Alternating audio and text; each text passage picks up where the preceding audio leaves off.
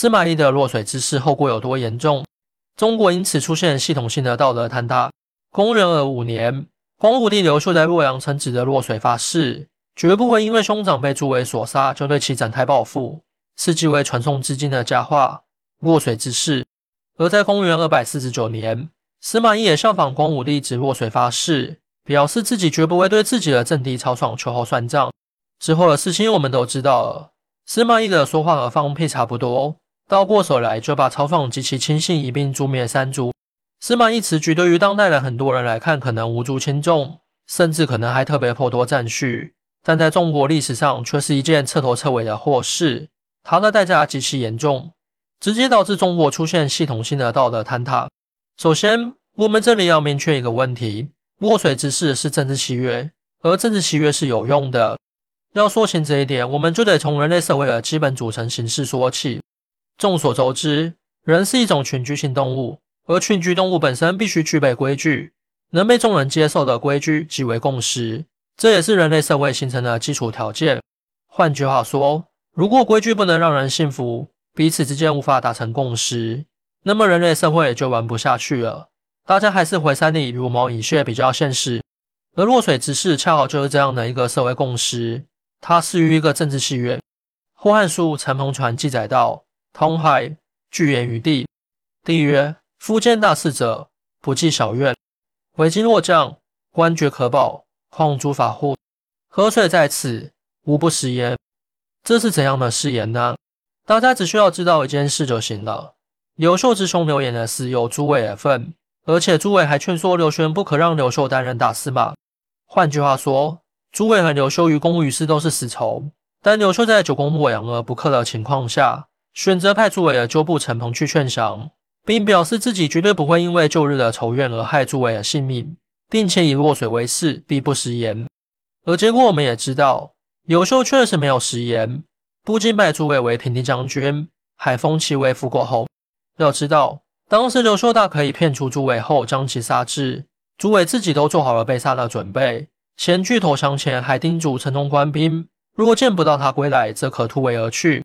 但最后刘秀并没有杀害诸位，这不是刘秀不能这么做，而是刘秀需要创立一个共识，并且要依此取信于天下人。说白了，这就和刘邦在汉高祖6年封雍齿这个反复小人为神方侯一样，不是说真的就一点不恨了，而是需要做给天下人看的。只有建立起这样的信任共识，才能够稳定天下人心。后人大可以说这是政治作秀，不是真心实意的，可结果就是刘邦也好，刘秀也罢，对于自己的言行举止是负责了的。雍齿被封为神方侯，诸位被封辅国侯，本质上都是在用自己的道德信用来创立社会共识，使众人能心悦诚服地认同他们即将创立的王朝和其法度，只有这样才能够建立起一个稳定的国家，否则叛乱的发生只是一个迟早的问题。而司马懿的洛水之事就很厉害了。《资治通鉴》记载，14中高阳许允及尚书陈泰说爽，以沼之归罪，以务是爽所信殿中校尉尹大目为爽，为免官而已，以洛水为誓。我们可以看看司马懿选去传话的两个人。许允乃是世家大族出身，在魏明帝时期便颇有贤名，而陈泰乃是陈群之子。陈群的司马懿、曹真、曹休当年同受曹丕遗诏为辅政大臣，也就是说，这两个人都是在朝中颇有威望的人。司马懿自己指洛水为誓不说，还得让许允和陈泰为他做信用背书。这里我们要明确一个问题，那就是虽然当时的司马懿合谋推翻曹爽的人很多，但大多数都只是把此事当作一次普通的内部政治纷争。既然是内部政治纷争，那么就没有人想弄得太过火，目的仅仅局限于罢免曹爽的大将军之位和夺其兵权，并无取曹爽性命的打算。许允和陈泰如此，与司马懿同盟的蒋济也是如此，他们也是司马懿洛水之事的信用背书。也正是因为有如蒋济、许允、陈泰等人的信用背书，曹爽才会选择相信了司马懿，而不是听从缓范杨忠的建议与司马懿对抗到底。事实证明曹爽选择错了，如果曹爽选择带着扫地曹芳前往许昌，那么生死族灭的可能就是司马懿了。可现在曹爽对司马懿卑躬屈膝，司马懿自然是不会错过一个能诛灭曹爽并其同党的机会。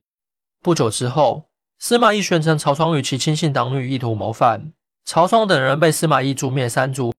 这件事在当时可谓是震惊朝野，谁也没想到司马懿直落水为事，又有蒋济等人做信用背书，其结果竟然是司马懿出尔反尔，朝放落得个生死族灭。司马懿的做法是什么？他打破了当时公认的政治底线，如果落水为事尚且不可信，那还有什么可信的？不要说司马懿此举得到了曹魏官员的支持，反司马懿者不计其数。比如说司空王陵就曾计划反抗司马懿，而司马懿在平王陵的过程里又是故技重施，先下赦书免王陵之罪，后又诛灭王陵并其同谋之人三族。试问司马家如果连基本的政治信用都维持不了，那司马家凭什么取信于人？凭什么日后能国祚绵长？很明显，既不能取信于人，也不能国祚绵长，问就是司马家已经把自己的政治信用让没了。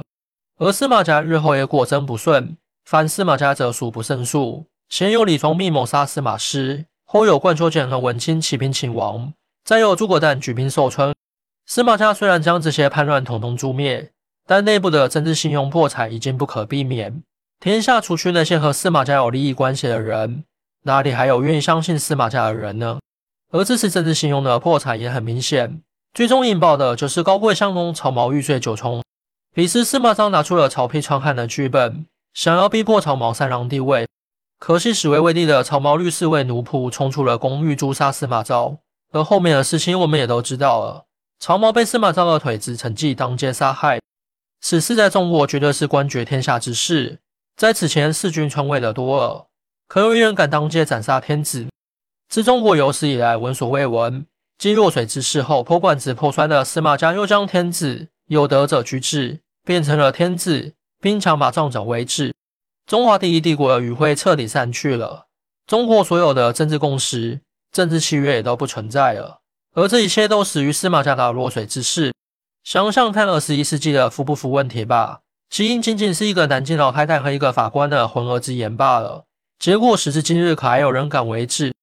如果此等小事尚且能让中国出现大规模的道德滑坡，那司马家落水之事又该如何？谈司马懿有雄才大略的，不妨看看司马家的天下，再看看南北朝之事好了。司马家率兽食人，谋权篡位，世家大族也有样学样，众人一起率兽食人，有病可谓草头王，百姓者生灵涂炭，路有白骨。晋陈秦票中那句夫为圣朝一笑治天下，如今听来是对司马家最佳的讽刺，因为既能说的只有笑了，忠义何来忠义？在看晋之后的朝代，又有哪一个能做到政通人和的？虽有杨广弑父夺位，唐有李世民玄武门之变，明代朱元璋屠戮功臣，清代则为臣子罗列的罪名，究其原因，不过是昔日司马懿之事历历在目。最后我们用晋明帝的话来为整个文章做收尾。世说新语记载，王莽继续宣王创业之时，诸夷民族重塑同济，即文王之末高贵相公事。明帝闻之，复面祝床曰：若如公言，坐安得长。如果连司马家的后人都看不下去司马懿的事情，乃至于说尽的国祚不可长久，那这也算是给司马懿的落水之事定性了吧。对此大家有什么看法和观点，请在评论区留言讨论一下吧。更多精彩内容请关注带你听书。